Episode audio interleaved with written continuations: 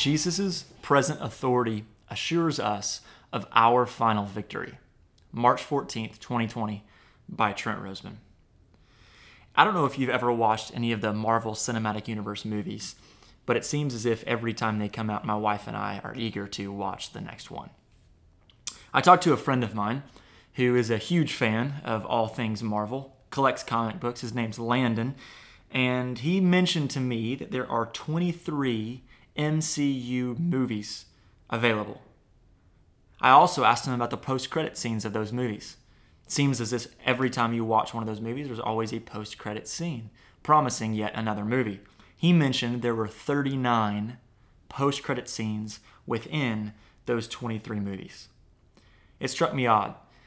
I thought there's probably two things you can always count on with every Marvel Cinematic Universe movie release.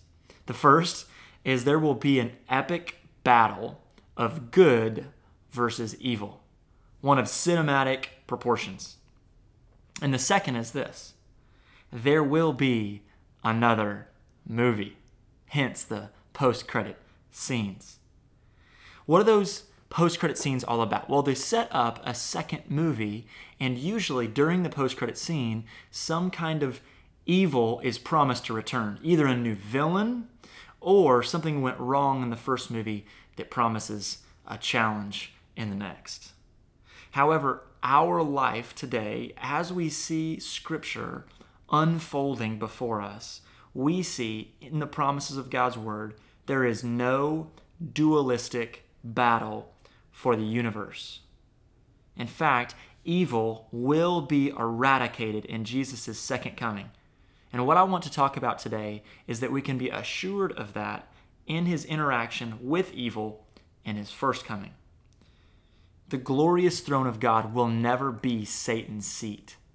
There is no dismal end credit scene after the storyline of the Bible promising yet another unforeseen future at the end of the narrative of Scripture. There is only victory. For the God of all sovereignty who controls all things will subdue all his enemies and conquer them. One of the ways that we glimpse into God's present power and are able to grasp his future promise of victory is in Jesus' encounters with demons in the Gospels. In Jesus' ministry, we have, the, we have a glimpse, like a teaser trailer, of what Jesus will ultimately do once he eradicates spiritual evil once and for all and eliminates any physical effects of the fall. In fact, it's worth mentioning that though Jesus' family is often confused with who he is. Even though the religious leaders condemn Jesus' actions, and many of them point to Satan's power at work in Jesus wrongly and blaspheme the Holy Spirit. And even though even the disciples sometimes are confused with who Jesus is, demons know exactly who he is. It's often that the demons are more intellectually aware of who Jesus is, though they're not saved than many others in the gospel stories. However, when we see Jesus interact with demons, they're terrified. They know he's the Son of God, they know he's the Messiah, and they know he is God in the flesh, and they are terrified, wondering whether or not Jesus will end all things. So, as I mentioned, in Jesus' ministry, we have a glimpse, like a teaser trailer, of what Jesus will ultimately do once he eradicates spiritual evil once and for all and eliminates any physical effects of the fall. Demons and the devil himself are enemies of God, but they are defeated enemies who, and I want to give you five S's. The first, shudder in terror because of the knowledge of God. James 2 19. Number two, have been disarmed and put to public shame. Colossians 2 15. Number three, will be seized. Revelation 22.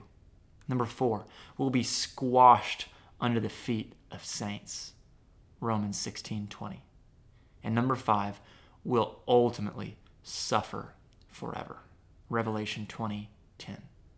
As Jesus subjects satanic forces under his control, he shows that he will conquer demonic oppression without any challenge or contest.